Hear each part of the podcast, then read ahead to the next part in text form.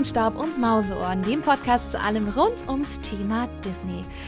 Und der Sommer ist endlich da. Zeit für Sonne, Eis essen, schwimmen gehen, das Wetter genießen. Na, ihr wisst ja, das volle Programm.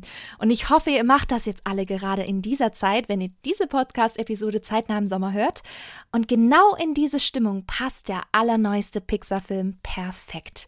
Luca, ein absolutes Sommermärchen, das in vielerlei Hinsicht zum perfekten Zeitpunkt kommt. Und genau deswegen gibt es in der heutigen Episode ein ganz großes Special zum neuen Pixar-Film, den ihr ab Freitag, 18. Juni auf Disney Plus mit eurem ganz normalen Abo erleben könnt.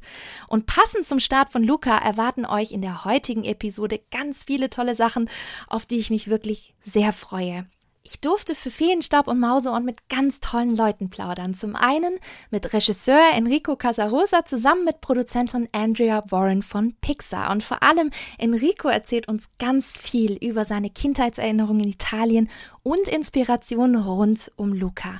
Und ich hatte auch die Chance, mit Sänger und Moderator Giovanni Zarella und seinem Bruder Stefano Zarella zu sprechen. Ja, Giovanni kennt ihr mindestens noch aus damaligen Broses-Zeiten, habe ich damals in der Schule noch voll mitbekommen. Und genau deswegen hatte ich mich persönlich auch sehr darauf gefreut. Und beide sprechen mit mir über ihre Rollen als Ercole und Ciccio in der deutschen Version von Luca. Und kein Filmspecial wäre natürlich komplett ohne eine kleine Filmreview zu Luca. Denn ihr wisst ja, Pixar-Filme sind gerade im Animationsbereich eigentlich fast immer qualitativ unglaublich hochwertig. Und meine Erwartungen sind da doch immer ziemlich hoch. Deswegen bin ich jedes Mal aufs Neue gespannt, ob Luca dann auch die eigenen Erwartungen erfüllen kann. Keine Angst, die Review und meine persönlichen Eindrücke bekommt ihr bei mir wie immer komplett spoilerfrei, falls ihr den Film noch nicht gesehen haben solltet. Da will ich wirklich nichts bei euch in eurem Filmerlebnis ruinieren. Ich weiß, wie nervig sowas sein kann. Daher keine Spoiler versprochen. Und ich weiß, Podcast ist auch ganz oft Entspannung, ja, und auch in gewisser Art und Weise Eskapismus. Man hört zu, denkt sich an andere Orte, träumt sich weg vom Alltag. Deswegen Schließt eure Augen, stellt euch die italienische Riviera vor mit dem Meer, den Häusern, den Felsen. Wir packen unsere Badehose ein und machen gemeinsam einen kleinen Kurztrip nach Porto Rosso und erfahrt heute ganz viele spannende Details über Pixars neuestes Meisterwerk Luca.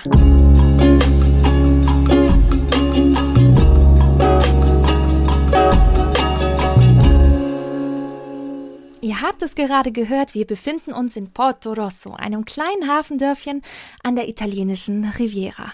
Das ist die nordwestliche, westliche Region in Italien, direkt am Meer mit den vielen bunten alten Häuschen. Und genau in diesem wundervollen Setting spielt die Geschichte von Luca.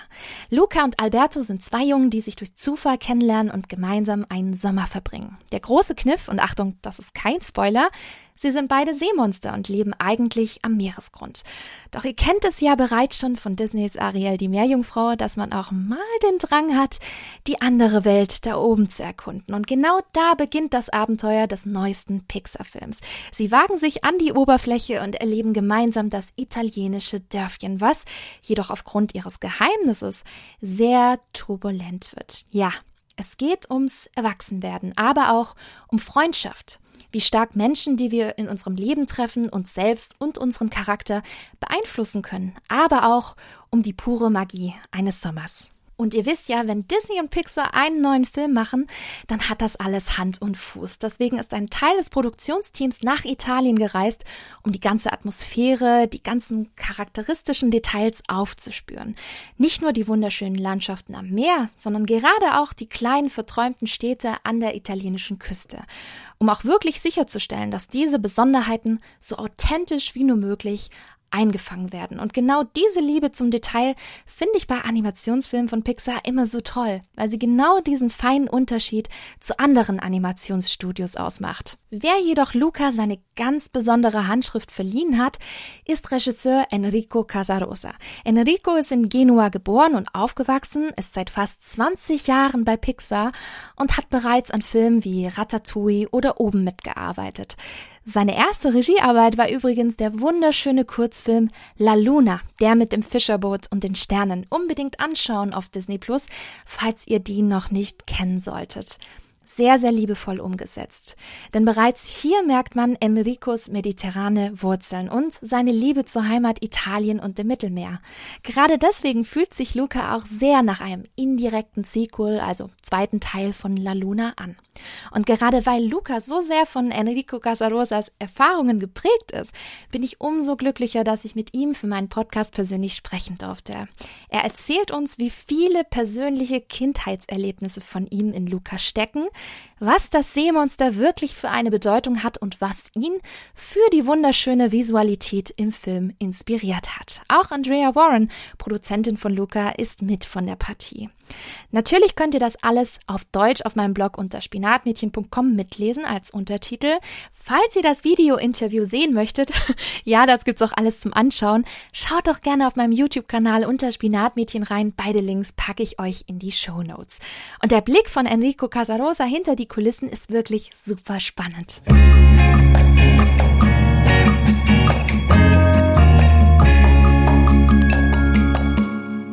First of all, thank you so much, Valuka. For me, this is not just only the perfect summer movie, but the perfect movie in our current times with such a wonderful, positive message, really much needed. Thank you.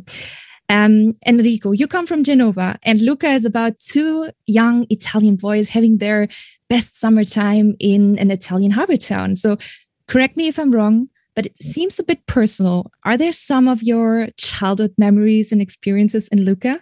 Yeah, there, there are. I had. I, I feel very lucky that I that I uh, I was born there, and, and the Riviera is so beautiful. And we spent summers on, on the Riviera in small little towns. And um, my best friend name it really is Alberto. We we we we left it in there, and um, yeah, there's a lot about trying to capture those playful uh, days, those days where you kind of um, challenge yourself in many ways. And our, our, friendship was one of those that where we were very different. And that kind of uh, made me really ask: Would I be the same people, uh, the, the same person, if I hadn't met him? Would have I been able to chase my dreams and wishes as much? Because uh, he was definitely a go-getter uh, and had a new passion every week. So it really made my childhood way, way more fun. I was more sheltered and shy so yes, uh, there, there's a lot in there. The setting and and this wonderful friendship, and and in similar way, my, the journey of Luca is similar to mine because I I also ultimately had to choose to go out into the world. I was curious about uh, uh, going out there and chasing my dreams and having to have that bittersweet moment of of having to leave, but also being hopeful for my destiny that that was calling me elsewhere. Well, Luca and Alberto don't have it easy as sea monsters, and you quickly realize that there is something more behind it. It's not just about sea monsters, um, it's a metaphor. So, what is the meaning of the sea monster in Luca? What I loved about the sea monster for, from the first pitch, someone told me, like, oh, you know, when I was that age, I did feel I, you know, it's something that I wasn't in my own body, or something was off, or that I was never fitting in. Uh, that and, and the wonderful thing that we try to achieve here, and hopefully people feel it, is that we wanted to leave it open for for really for the viewer to bring in their own feeling of difference. Uh, Julia, for example, as a character, has her own way of feeling out of place. She her her parents are divorced, and she she lives a little bit in two places, so she feels a little bit uh, not at home in either. Um, for them, of course, th- this is a real big problem, right? But I I love that the metaphor is open, and I hope people can bring whichever way they felt other or different. And here's here, the, the message here really is like friends are the ones who don't care and love you and accept you and tell you if anything better than you know that you can do it and this is great. You know when we talk about silencio bruno it's really a lot of about us that we even in our own head sometimes are not able to accept ourselves or think we can do things. Uh, and so we we love that alberto was the we can we can together we can do this. Um, and so yeah i hope we wanted to leave it open on on purpose so that everyone could uh, I, I, grew up, uh, uh, you know, feeling a bit nerdy, but I feel that many other people will bring even more to their own um, and project their experience to it, which which I hope happens. I think this was a great message. And for me, Luca is such an inspiring film, especially the 2D looking animation, the creative dream sequences, or the special usage of colors to get the Italian feeling. Where did you get the inspiration for those beautiful visuals in Luca? Yeah, it's a wonderful mixture of the place and how specific it is. So we needed to capture the beautiful water. It's a deeper water that it goes right down. So it's not a tropical, for example, kind of feeling. But so a lot of it was about making sure we captured the place because it's a beautiful place and it's also a little different from what we've done in the past. And the other side is just taking in inspiration from the movies we love, from Italian movies, from Fellini and his beautiful dream sequences and uh, Hayao Miyazaki is is a mm. filmmaker I've always adored. I grew up in um, in Italy with a lot of Japanese animation in the 80s, so it stayed in my heart. Future Boy Conan, uh, Totoro, this this kids world. I always love how we can capture the way kids feel. And so those were some of the inspiration we brought in, and really wanting to bring this artistic um, side of it. I, I just love to bring the computer can can be exact and precise, and sometimes if you don't watch out, it's it's photorealistic or cold. So we wanted to bring, you know, we looked at what beautiful watercolors of uh, J- John Singer Sargent of in, in, you know outdoor reflections in Venice. He has these beautiful watercolors, um, or woodblock prints, and our reflections are so beautifully um, uh, simplified. So we wanted to bring the artwork and the hand of the artist, imperfection, the warmth of watercolor on paper and the texture. So that w- fell right for the playfulness of the movie. And we really think thought of it all throughout, even in the way they move. Okay, how we're going to do that a little more different. It's going to be a little more playful in the way they move because we want it to be as expressive as possible. Oh, Enrico's covered it beautifully. But yeah, no, those are all the things we've been so excited about this film. And it really does mean a lot to us to hear your response to it. And and and like you said, I mean, we do hope and feel like, you know, we didn't plan for this. Uh, we, none of us knew this pandemic was coming and what state the world would be in at the point we wanted to release. But we do hope that it gives audiences that escape you know that summer escape that that you know that they need. And and um, the trip to italy we wish we could take um, but we'll have to wait. Um, so we hope to give people a bit of, of that.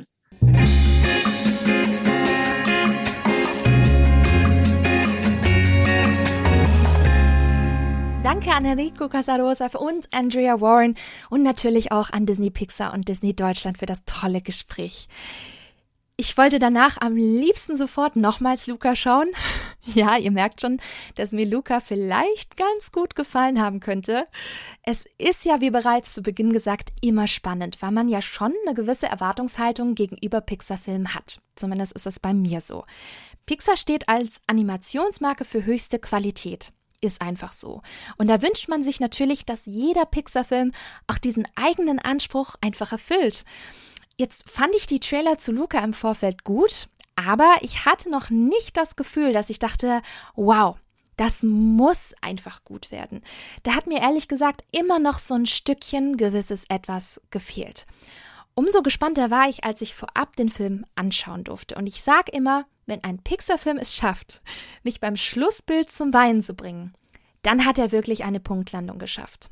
Das hat Ratatouille bei mir hinbekommen, das haben Coco, die Monster AG und Toy Story 3 geschafft. Alles Filme aus meiner absoluten Pixar Top 5. Und ja, Luca hat es auch geschafft. Meine Güte, dieser Film hat mich echt abgeholt. Im Vergleich zu Soul haben wir hier keinen Film mit philosophischen Tiefen. Da ist Luca schon fast Kontrastprogramm durch seine Verspieltheit und wundervolle Leichtigkeit. Wir haben hier kein übergroßes Abenteuer wie zum Beispiel bei Coco oder auch keine Action wie bei den Incredibles. Das dürft ihr nicht erwarten. All das ist Luca einfach nicht, aber will der Film eben auch nicht sein.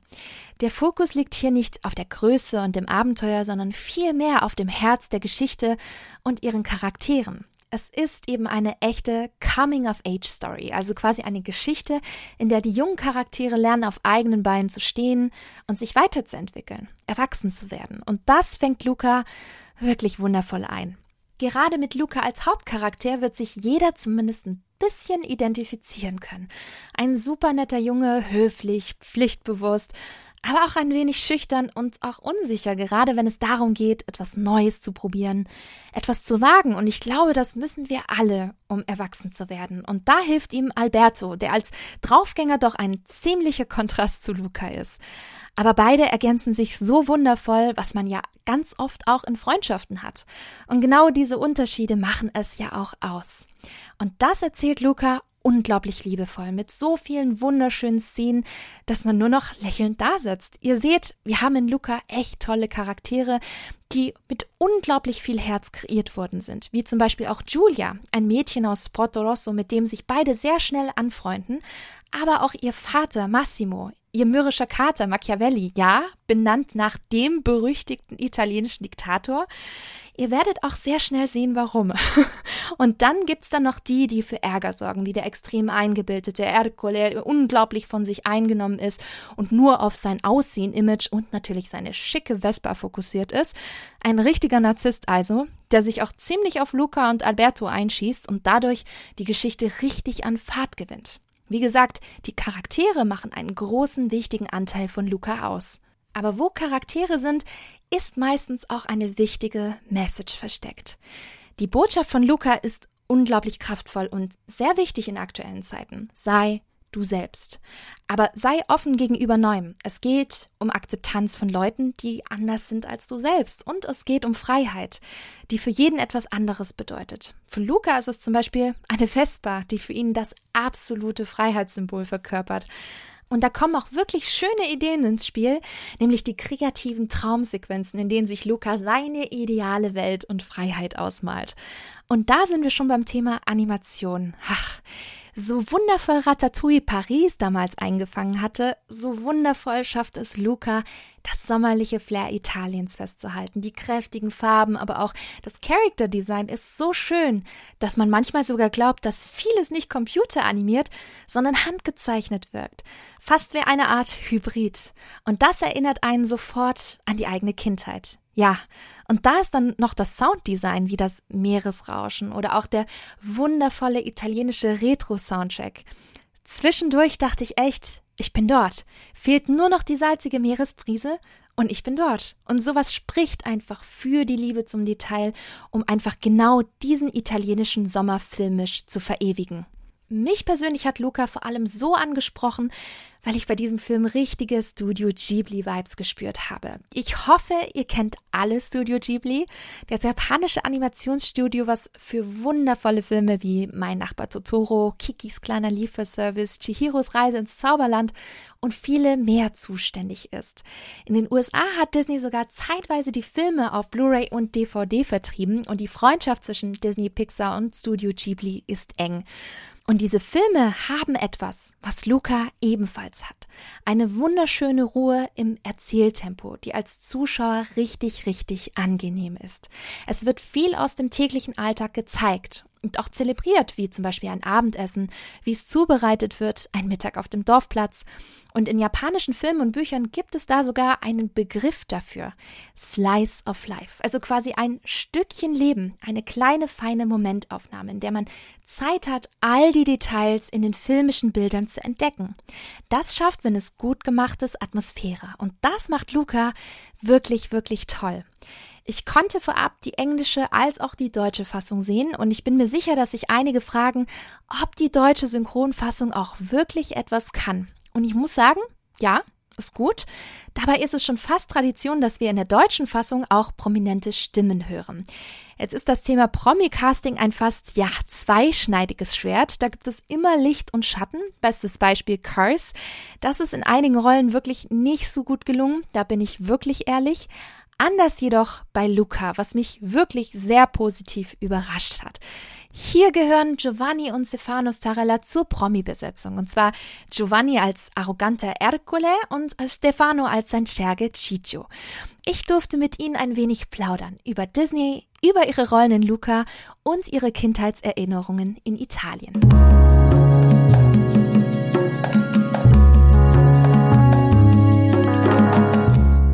Disney und Pixars Luca erwartet uns quasi der nächste große Sommerfilm, bei dem ihr in der deutschen Fassung dabei seid. Und für viele wecken Disney und Pixar große Kindheitserinnerungen. Seid ihr auch mit Pixar und Disney aufgewachsen? Was verbindet ihr damit persönlich?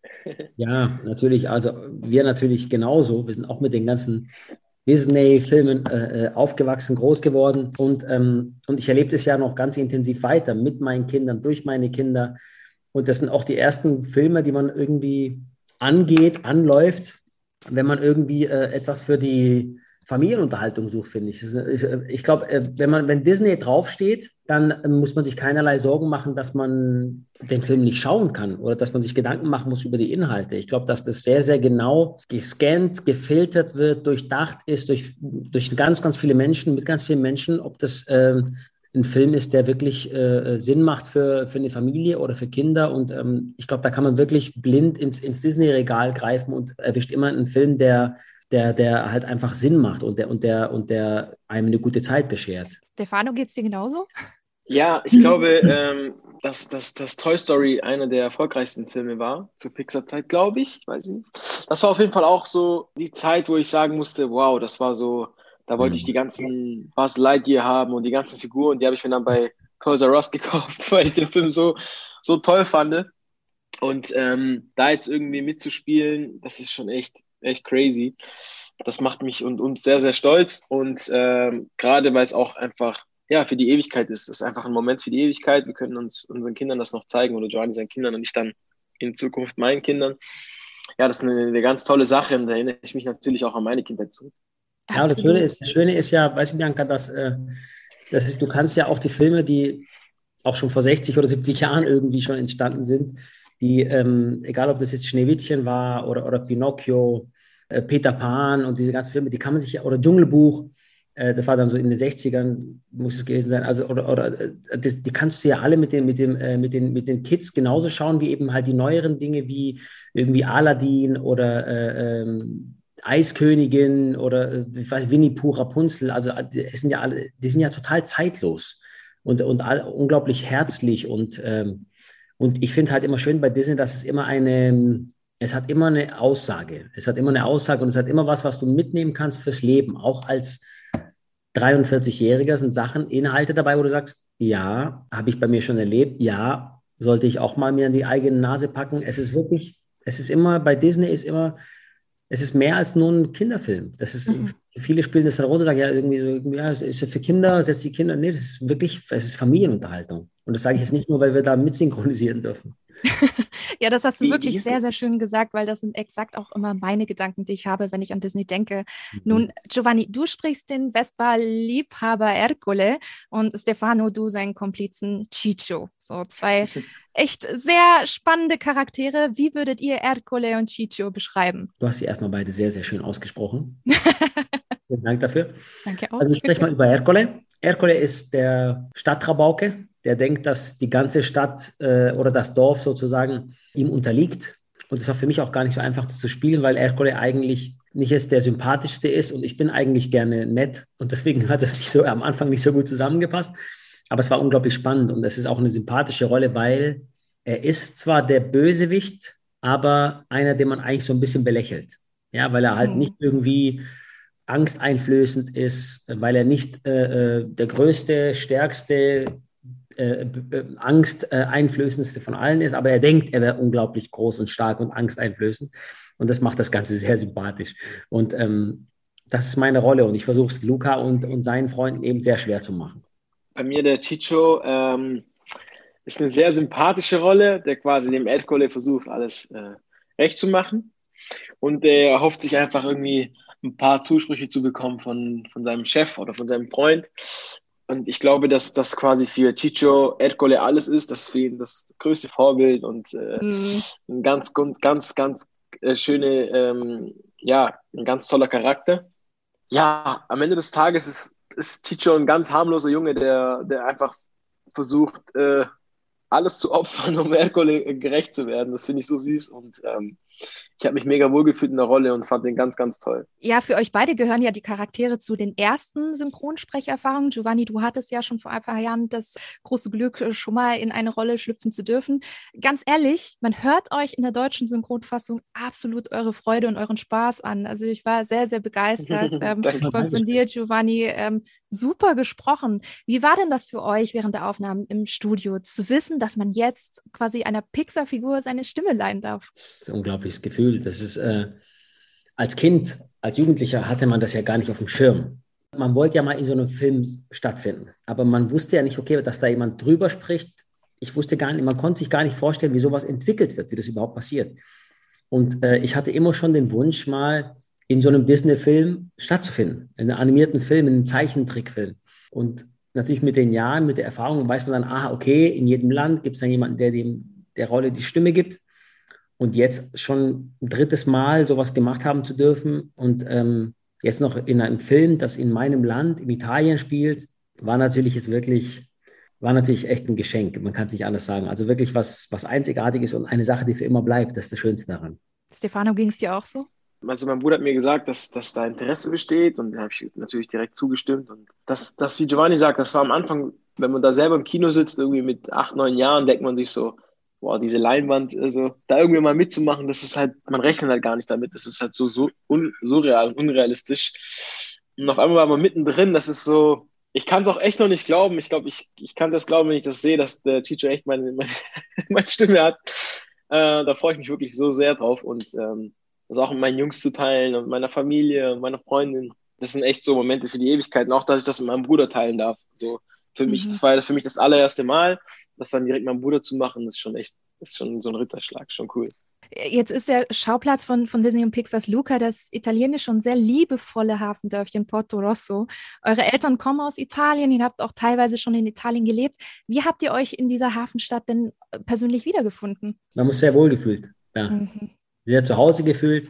Die, die älteren Menschen, die da äh, auf dem Marktplatz sitzen, die einen spielen Karten, die anderen äh, hängen Wäsche auf mhm. auf dem Marktplatz, dass man die da hängen sieht. Das ist sehr italienisch alles. Die Vespas fahren über den Marktplatz. Der, der, der Fischer schreit über den Marktplatz und verkauft seinen, seinen Fisch. Äh, die Kinder spielen Fußball, der Ball fliegt von einer Wand zur anderen. Das war wirklich wie, als wir letztendlich äh, ja, in den 90ern in Rom gelebt haben für kurze Zeit. Das ist wirklich sehr, sehr typisch. Also man darf problemlos laut sein und miteinander und rumschreien und laut lachen und das ist alles sehr, schon sehr italienisch und wir haben uns da wirklich, ich habe mich auf jeden Fall sehr zu Hause gefühlt auch. Ja, ich genauso. Also, ähm, also gerade auch die Anfangsszene, als man quasi das Dörfchen sieht mit seinen ganzen Einzelheiten, mit den Menschen, die da Spaß haben, dieser Brunnen in der Mitte, äh, der eine isst Eis, der andere spielt Karten und das war so wirklich so direkt am Anfang wussten wir so, okay, hier gehören wir hin. und das direkt, das war echt cool. Das war so, ja, als ob man so ein, so ein Ausschnitt aus, aus unserer Kindheit zeigt. Das war echt crazy. War schön. Wahnsinn. Eine letzte Frage an euch. Alle in mhm. Porto Rosso fiebern einem großen Event entgegen, dem Porto Rosso Cup. Und es gibt drei Disziplinen. Schwimmen, Pasta essen, Fahrradfahren. Für welche Disziplinen des Cups würdet ihr euch einteilen? Pasta essen. Pasta? Pasta? Pasta? Aber meine Mama muss, meine Mama muss hier kochen. Einzige Bedingung. Ja. Stefano, du? Auch Pasta? Auf jeden Fall, ja. Das ja. sah schon sehr anstrengend aus, die anderen zwei Sachen. Vielen lieben Dank für eure Zeit. Euch beiden auch alles, alles Gute und weiterhin Vielen noch Dank. ganz, ganz viel Erfolg. Ich freue mich, Luca, nochmal mit euch sehen zu dürfen. Du bist ein Sonnenschein, Bianca. Danke.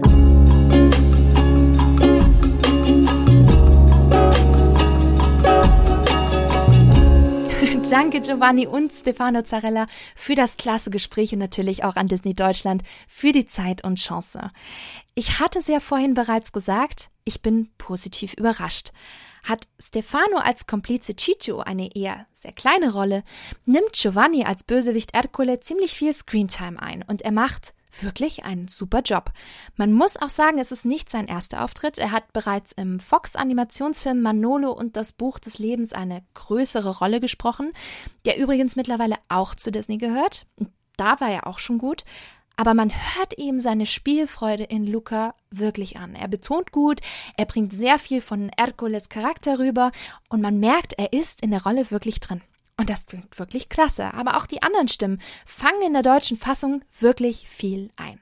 Auch wenn ich persönlich die englische Fassung ein wenig mehr präferiere, liegt vielleicht auch am Jungschauspieler Jacob Tremblay als Luca, den einfach zauberhaft spricht, aber das ist reine persönliche Geschmackssache. Und ganz ehrlich, ich versuche immer positive und negative Aspekte in Filmen zu finden und bei Luca kann ich es einfach nicht. Ich hab's versucht. Nein. Man könnte ihm vorwerfen, er sei nicht innovativ genug. Man könnte ihm auch vorwerfen, dass das Storytelling im Vergleich zu Toy Story und Co. für Pixar nicht außergewöhnlich genug ist. Aber all das wäre wirklich unfair, weil Luca das alles eigentlich gar nicht braucht. Es geht hier nicht um Superlative. Es geht um eine liebevolle und herzliche Geschichte einer Freundschaft im Sommer mit viel Atmosphäre. Und das macht Luca einfach großartig. Und ich weiß, ich habe das schon oft in den vergangenen Episoden gesagt, bei Soul, bei Raya und der letzte Drache, aber Mensch, was hätte ich Luca gerne auf der großen Leinwand im Kino gesehen? Ich vermisse Kino gerade so sehr, dieses Gefühl, diese überlebensgroßen Bilder vor einem zu sehen. Ja, ihr sicherlich vielleicht auch. Und gerade weil Luca so viel italienische Sommeratmosphäre rüberbringt, wäre das schon ein wirklich tolles Erlebnis im Kino gewesen. Aber das Gute ist ja, dass Luca, wie auch schon bei Soul, ab dem 18. Juni auf Disney Plus für alle Abonnenten erscheint. Ohne Zuzahlung. Dadurch erreicht der Film auch ein gigantisches Publikum, von dem ich wirklich hoffe, dass sie ihn genauso sehr mögen wie ich. Und ihr natürlich auch, denn Luca hätte das absolut verdient. Er hat Herz, er hat Sommer, er fängt die kleinen Momente einer Freundschaft unglaublich liebevoll ein und strahlt vor allem in den ganz leisen Momenten. Ich hoffe sehr, dass ich euch ein wenig Lust auf Luca machen konnte, weil der Film wirklich ein absoluter Schatz ist. Deswegen plant euch die nächsten Tage mal einen wundervollen Sommerfilmabend ein. Bestellt euch eine Pizza, macht Pasta schön mit Basilikum und Knobi, ne? Lasst es euch einfach gut gehen und genießt gemeinsam zu Hause Luca. Denn gerade nach ja, diesen anstrengenden Zeiten haben wir doch einen so positiven und lebensbejahenden Film fürs Herz wirklich verdient. Frage an euch, freut ihr euch auf Luca? Und wenn ihr den Film auf Disney Plus gesehen habt, wie hat er euch gefallen? Schreibt es mir doch in die Kommentare unter den Instagram-Post auf dem Feenstaub und Mauseohren-Account. Und ich bin schon sehr gespannt auf eure Kommentare. Das war's mit der heutigen Episode. Hat es euch gefallen? Dann lasst doch gerne eine Bewertung bei Apple Podcasts da. Und wenn ihr mehr Disney News und Infos haben möchtet, findet ihr mich auch unter spinatmädchen.com, auf Social Media wie Instagram, Facebook, Twitter, YouTube und Co. Ebenfalls unter Spinatmädchen und unter Feenstaub und Mauseohren. Ich freue mich, wenn ihr das nächste Mal wieder einschaltet. Bis dahin, haltet die Mauseohren steif und bis bald!